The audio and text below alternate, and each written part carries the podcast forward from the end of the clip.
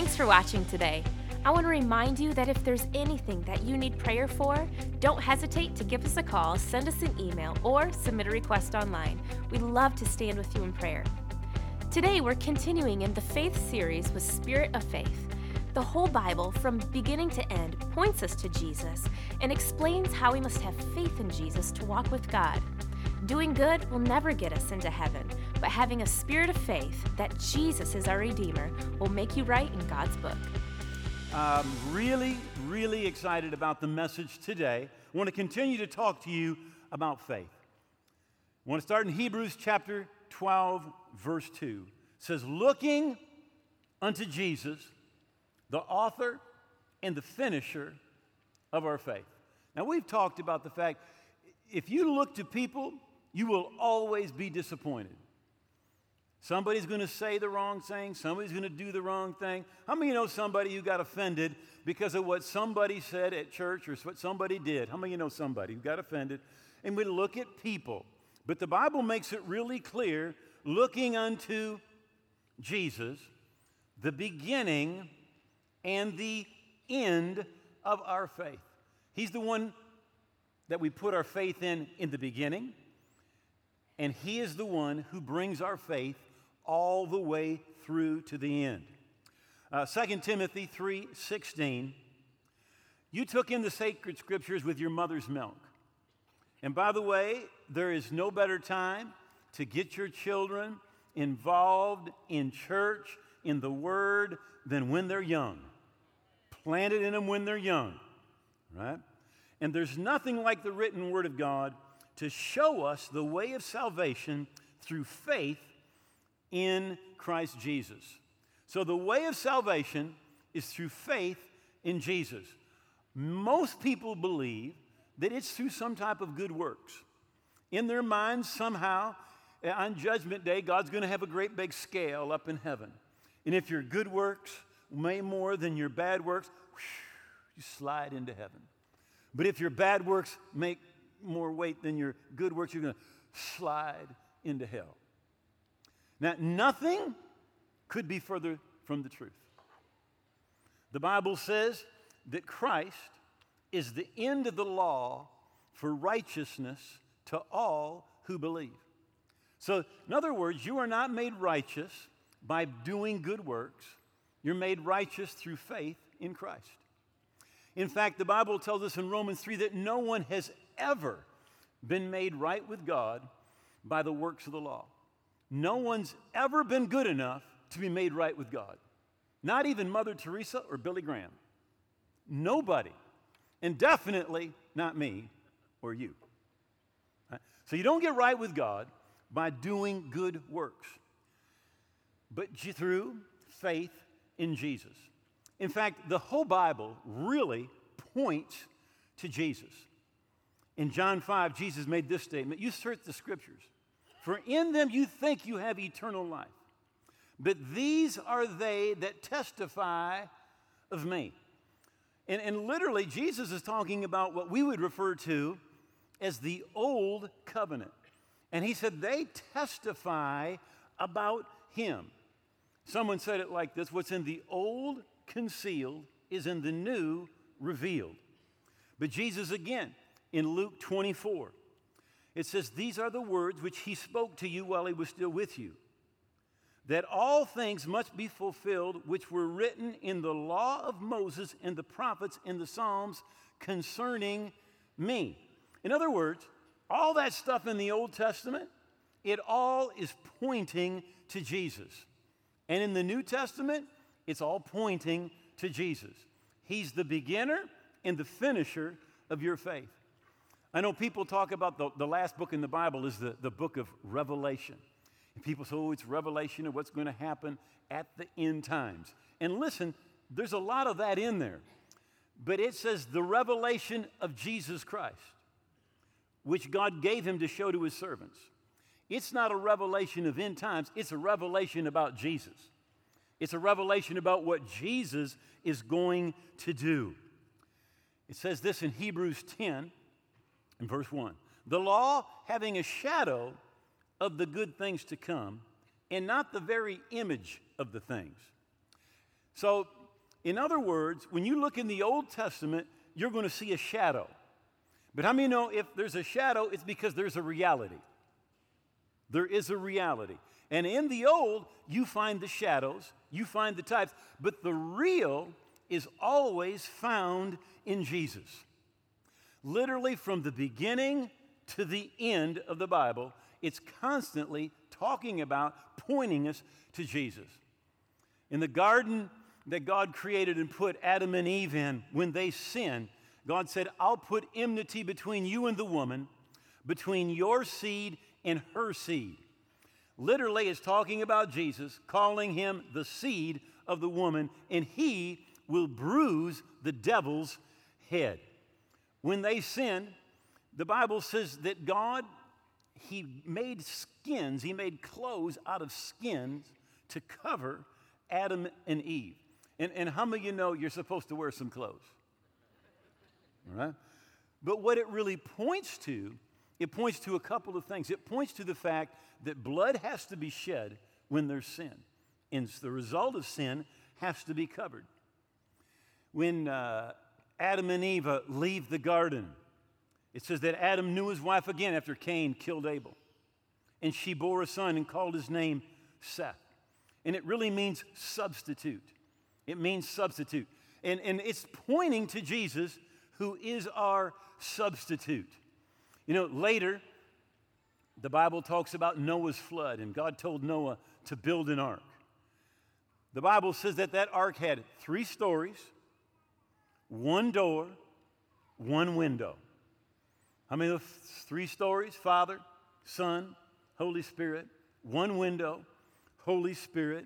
One door. How many know Jesus said, I am the, the door? And by the way, how many of you know how Noah lit the ark? Well, he had floodlights. Just thought I'd...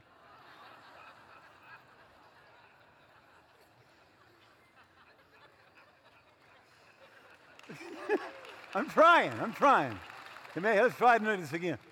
You know, as he's putting it together, there's, there's cracks. How many of you know how he filled all those cracks? He had an arc welder. Did it. Some of you catch that later. Okay, so, or it was really bad, I'm not sure. Okay, so, so Abraham, God, the friend of God, God makes a covenant with Abraham and tells him, take your son, your son Isaac, go to Mount Moriah and offer him there as a sacrifice. The Bible says he takes his son and takes a three-day journey. They get to Mount Moriah. And by the way, Mount Moriah is the mount where Jerusalem is. It's where the Temple Mount is. Right? He makes an altar, puts his son up on that, on that altar. And if you were to go there today, on the spot where Abraham built that, that altar stands the Dome of the Rock. How many of you have seen pictures of Jerusalem with that big gold dome?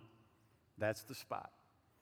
If you were to get the wall that's to the east to disappear, you'd see down little Kidron Valley, and then just as it goes up, it's, it's not a quarter mile away, you would see the remains of a place called the Place of the Skull, right? Calvary, where Jesus was crucified. It's right there. Right? And of course, as Abraham is just about to take and kill his son, God says, stop. He said, now I know that you will not, you love me and you will not withhold anything from me. And then God said, or Abraham actually said it, he said, Jehovah Jireh. I remember that old song we used to sing like twenty-five, thirty years ago, Jehovah Jireh, the Lord will provide. But actually, any of you with a center column reference Bible, you look and it actually says, in this mountain, it will be provided. In this mountain, it will be provided. And in that same place where Abraham was going to sacrifice his son, God sacrificed his son. It was just a type of, of what God was going to do. God had Abraham do it. Egypt's Passover, that Passover lamb represents Jesus. His blood was put on the doorposts and above the door. And God said, wherever I see the blood, I will not allow the destroying angel to go in So many of the Old Testament characters are just types of Jesus, whether it's Moses, Joseph, the high priest. But thought about Joseph. Joseph, like Jesus, was the beloved of his father. He was envied and hated without cause by his brother. Joseph, like Jesus, was foretold that one day he would rule. He was sent by his brother, by his father, to seek his brother's welfare, rejected and condemned to die, stripped of his clothing, sold for a handful of pieces of silver, both of them, right, to Gentiles. Both became servants. Both resisted temptation. Both were falsely accused. Both were numbered with the transgressors. Both were promoted to honor and glory and given a new name. And both were commanded that all the people were to bow before them. And with both, the people did not recognize them when they were revealed. If you uh, just take in, in your Bible and look at the first ten names of Adam's descendants. Of course, Adam simply means man. Seth means appointed. Enoch means mortal. Kenya means sorrow. And if you read it all together, it's man-appointed mortal sorrow. The blessed God shall come down, teaching. His death shall bring the despairing rest and comfort. Every part of your Bible, it just constantly points to Jesus. And he is the author, the beginner, and the finisher of your faith. Even the Sabbath day points to Jesus. And on the Sabbath day, you were not allowed to even start a fire in your house. Uh, today, as the Orthodox Jews follow that, uh, you're not allowed to even turn on a light because it produces a spark. Um, we've many times gone to Orthodox Jews' homes on the Friday night, and they'll put tape over the light switch so you don't forget and turn it on. If you stay at the hotel at a hotel in Jerusalem on the Sabbath day, which starts Friday when the sun goes down, and you get in that elevator, you got to be sure you're you're in the right elevator, because the Shabbat elevator, the Sabbath day elevator, stops at every floor and stays there for thirty seconds. Because if you're an Orthodox Jew, you can't press the button because it produces a spark. So if you're staying in a thirty-floor building and it's going to stop thirty seconds at every floor, how many of you know it's going to take you a long time to get to the top? All right? But really, all of it was just pointing to Jesus. And it was pointing that there was nothing that you could do to save yourself. Nothing. You couldn't do anything on the Sabbath day. And it's true. There's nothing you can do to save yourself because Jesus did it all. And it's faith in what he has done for us. Second Corinthians four thirteen. Since, since we have the same, the identical spirit of faith, according to what's written, I believed, therefore I spoke. That's what David said. I believed, therefore I spoke. He was facing Goliath, and he said, this is what's going to happen to you, Goliath. Today, I'm going to take you down. Why? He believed, therefore he spoke. We also believe, and therefore we speak. Now, the Bible said that he had a spirit of faith. A spirit of faith. Now, principles about faith can be taught, but a spirit of faith is more caught than it is taught. It's caught. So David, he kills Goliath. The king becomes jealous. Ultimately, the king is trying to kill him. He has to flee for his life. He's living out in a cave. And the Bible says in Second Samuel twenty-two, David therefore departed. He escaped to the cave of Adullam. So when his brothers and his fathers heard of it, they went down to him there. And everyone who was distressed, everyone who was in debt, and everyone who was discontented gathered to him, and he became a captain over them, and there were about four hundred men with him. Now, get who comes to David. Everybody who's distressed, in debt, and discontent. How many realize this is not the cream of the crop? Right? In fact, if they were discontent last place they were at, it's not going to take very long before that same discontent is going to come out again, right? Unless something changes on the inside, that outside manifestation is going to come again. So David did not get the best, the cream of the crop. He got the discontented. He got those that were in trouble. He got those that were in debt. And they, he became their captain. But what happened was what David had began to get on the men that were with him. And those men stayed with him. And later on, they are called David's mighty men. Now, it's interesting that David, he's seventeen years old. He's not a part of the army. He shows up and he kills the giant. Saul, in all of his army, not one person was able to kill the giant. But you know what David produced in his group? He produced a bunch of giant killers. Every time a giant showed up, one of David's mighty men showed up and took care of the giant and took him out. King Saul couldn't produce a giant killer because he wasn't a giant killer. But David produced giant killers. And the Bible talks about David's mighty men, and I just wanted to mention one of them today. It says, after him, one of David's mighty men was Shammah, the son of Agee the Harite. The Philistines had gathered together into a troop where there was a piece of ground full of lentils. Now, lentils are just some beans, right? So the people fled from the Philistines. And he, Shammah, stationed himself in the middle of the field, defended it, killed the Philistines. So the Lord brought about a great victory.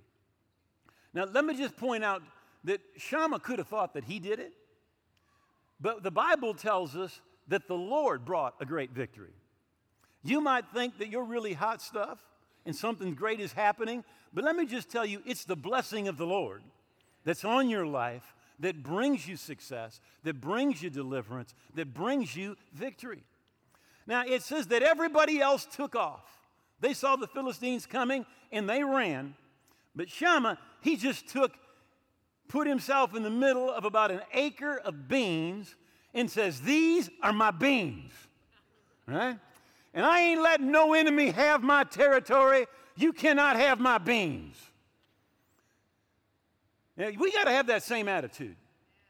The spirit of faith that David had passed on to the people that were with him. Now, look, David had the spirit of faith when he was about fourteen years old. Moses had the spirit of faith when he was eighty. It has nothing to do with how old you are. Nothing, right? But it does have something to do with who you hang around with and how you feed your spirit so that spirit of faith can keep on growing. But he says, you're not going to have my beans. Let me tell you, the spirit of faith says, you are not going to have my kids. You're not going to have my marriage. You're not going to have my grandchildren. You're not going to have my health. You're not going to have my money. You're not going to take my destiny. I'm going to stand right here, and I'm going to fight, and I'm going to stand against the enemy, and God is going to give me some victory.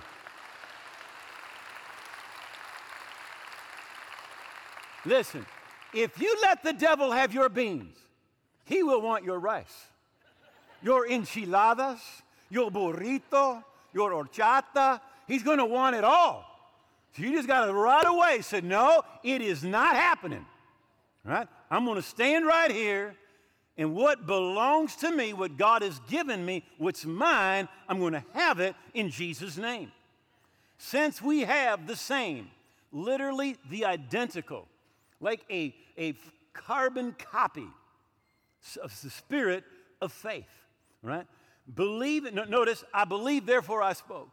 You know, the, the spirit of faith, part of it is believing, part of it is speaking or doing. And speaking and believing opens the door to the supernatural. Speaking and believing opens the door to the supernatural. Romans eight says, but what does faith say? The word is near you. It's in your mouth and in your heart, even the word of faith which we preach, that spirit of faith. You know, we sing a song, this is how we fight our battles, right? We fight our battles on our knees, but we fight our battles with the word that comes out of our mouth with faith in our heart. The Bible says in Psalms one oh seven, let the redeemed of the Lord say so. In Job twenty-three, it says, you will also declare or decree a thing. It will be established for you, so light will shine on your way. And when they cast you down, I've been cast down, and you say, when they cast you down and you say, exaltation will come. Then he, God, will deliver the humble person. Isaiah fifty-five, God said, I create the fruit of the lips. Isaiah fifty-nine, my word that I put in your mouth shall not depart out of your mouth, nor the mouth of your descendants, nor the mouth of your descendants' descendants from this time forth or forevermore. Somebody says, it just sounds like a lot of work and I'm just too weak to do that. Well, Joel said, let the weak say, I am strong. Romans eight, it says, what shall we then say to these things? When trouble shows up, when opposition shows up, we are supposed to say what God says about it. In Hebrews eight, it said, therefore we will boldly say, the Lord is my helper. What can man do to me? In Revelation twelve eleven, it says, and they, that's us, overcome him, that's the devil, by the blood of the Lamb and the word of our testimony. Now, the most impressive thing about Jesus, uh, it was not his appearance in uh, Isaiah fifty-three in verse two. It says, there was nothing beautiful or majestic about his appearance, nothing to attract us to him. You know, I, I've heard people talk about, oh, Jesus' eyes. His eyes were just so full of compassion. Well, the Bible says that's not what happened. People didn't go, oh, look at his eyes. They didn't go, do you see his hair? He's got that long, wavy hair. It wasn't Jesus' hair. It wasn't his eyes. They didn't go, did you see his shoes? Man, does he have nice shoes. Did you see his donkey? Man, he's got the nicest donkey in town. They didn't go, oh, look at Jesus' robe. Boy, what a pretty robe he has. There was nothing about Jesus that would attract you to him. But they said, no man ever spoke like this man speaks. It was his words that attracted people to him. No one ever spoke like it. Luke four says, and they were astonished at his teaching, for his word was with authority. Most of us today have got some sort of a smartphone. They even got me a smartphone now. I'm using a smartphone. And that phone is much smarter than I am, let me tell you. I, I know how to use it for about six or seven things, right? But they said there are over one hundred thousand apps for my iPhone. In other words, that phone will do a whole lot more than what I'm using it for, right? Let me just tell you something. Salvation has got so many different aspects to it. In fact, when, when you have faith, it's like there are like endless applications. It doesn't just bring you salvation and forgiveness and deliverance and joy and peace and righteousness and sanctification and healing and d- preservation and safety. But there are a list as long as there are apps on for, for your iPhone about what you can do in and through faith. But your faith has to be recharged. Right? The Bible says, since we have or having the same spirit of faith, it's got to be recharged. It's recharged through use. It's recharged through the Word of God. It's recharged through right associations. The Bible says, therefore, we do not lose heart.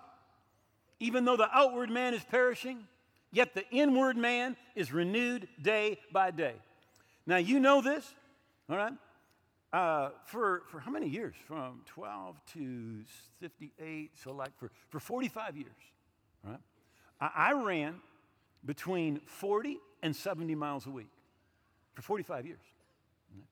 Right? Um, I'm sixty-five, and I don't do that anymore. You say, why?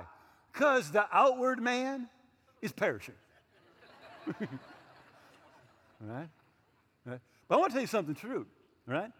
I am stronger on the inside than I have ever been in my whole life. So the outward man perishes, but the inward man, he gets renewed every day. Every day. Now, here's the deal. It's your job to make sure he gets renewed, right? The mercy, God's mercies, they're new every day, right? But you and I, we've got to make sure that we're doing what energizes that inner man. Literally, God is the only self-energizing spirit in the world, in the universe. It's God. All the rest of us, we need to get plugged back in, right? Now, now when, when uh, we're, we're, we, we, Jeannie bought a farm, and, and so I go with Jeannie to her farm, all right? And uh, not very far from the farm is the White Pine Trail, all right? So every morning that we're up north, you know, I get up, I do some Bible reading, and I pray, and then I get on my bike, right? And I do twenty-six miles on the White Pine Trail. But, but when I leave, at least now, it's dark, right? So I've got a headlight in the front. I got this little red beeper light in the back. Beep, beep, beep, beep, you know. Phew, off to the trail I go, all right? Every time after I'm done, you know what I need to do? I need to take them both off, bring them in, plug them in, and recharge them. And when I do that, they're ready for the next day, right?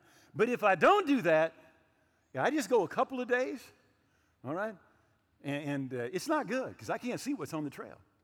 In fact, this week, I came without two feet from running over two porcupines on the trail that would not get off the trail, all right? And uh, seriously, all right? And the only reason I did not hit them was because I plugged in the night before, all right? Now, you and I, we need to renew every single day. We got to get back, get energized, all right? And that spirit of faith, it is a spirit of victory, a spirit of overcoming, right? It's that spirit that says, bless God, we have got victory. How many have ever been coyote hunting?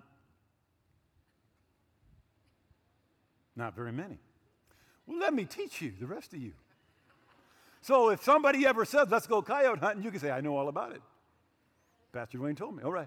You, you literally you get all camoed up because they can see. How can they see? Right? And you get a spot downwind from where you figure they're going to come. So they can't smell you because they can smell. All right. And then you get this. All right. You say, what is that? That is a hurt rabbit screaming.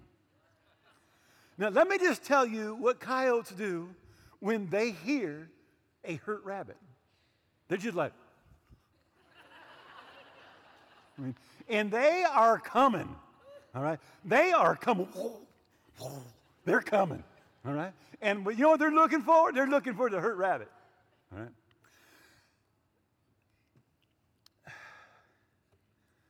Hurt people, defeated people, hopeless people, doubting people, do you know what? They say things that just attract the coyotes of the spiritual world. Devils. Nothing ever works out for me. My marriage is falling apart and that jerk, I should just get rid of him. I'm never going to get free. My, my money, I'm just going to lose everything. I'm just so broke and everything's so bad. All the men in my family get cancer when they're in their fifties, and I'm sure I'm going to get it too. Nobody loves me. I may just as well kill myself because nobody would ever miss me anyway. Devils, whoa! Here they come, here they come. All right. The Bible says, but what does faith say? It says the word is near you. It's in your mouth and it's in your heart. Even the word of faith, which we preach. That Jesus, he delivered you. He forgave you. He made you a new creature in Christ. In him, there's peace. There's joy. There's righteousness. There's victory. Everything that you need is there. And when you begin to speak those words of faith, it brings in angelic visitation. It brings in the Spirit of God. It brings in the victory that Jesus purchased for you and for me. Thank you for being with us today. But as you've been watching today, if you realize in your heart, you know, I'm not right with God. I want to be forgiven. I want to be right with God. I want to be saved. I want to be what Jesus called born again. I want to invite you to pray a prayer with me before we close. Or if you're watching today, but you don't know where you stand with God, the Bible says in First John, know that you have everlasting life. You know, we're not supposed to die and then find out if we made it to heaven. We're supposed to know today that we're forgiven, that we're right with God, that we're on our way to heaven. And if you don't know that, you're not where you should be with God. And I want to invite you to pray this prayer with us also from your heart. Just bow your heads. Make these words your own. Just say, oh God, I believe that Jesus died on the cross. I believe his blood paid for my sins. Today I give Jesus all of my heart, all of my life. I turned my back on my old life. I'm not going to live for myself any longer. I'm living for Jesus every day. He is my Lord and my King. I thank you. You've heard my prayer, that I'm forgiven, that I'm a part of your kingdom, on my way to heaven, in Jesus' name. Amen. You know, if you prayed that prayer, you are right with God. Now, it really is the first step into the kingdom of God. And we want to help you keep growing spiritually. Now, I wrote a book full of bullet points to help you keep growing, growing in your relationship with God. We want to send it to you free of charge. You can download an electronic copy, or if you'll contact us, we will send you a hard copy free of charge. All the information is right there on your screen. Thank you for being with us today. God bless you. If you just prayed that prayer with Pastor Dwayne, you're making one of the best decisions of your life. We're so happy for you. To receive a copy of Pastor's free book, you can go to walking by faith dot t v and request a copy of this book be mailed to you, or you can download it right there instantly. Either way, it's absolutely free. While online, you can purchase a copy of today's message, Spirit of Faith, in the W B F store. You can also download the scriptures for this message under the on-demand page. Walking by Faith is used across the globe to spread the truth that changes lives on and off the air. To partner with us financially in this great commission, go to walking by faith dot t v slash give. We love to hear how God is using Walking by Faith in your life. You can connect with us on Facebook or send an email to your story at walking by faith dot t v. Join us again next week when Pastor will show us how our faith connects us. Until then, be blessed.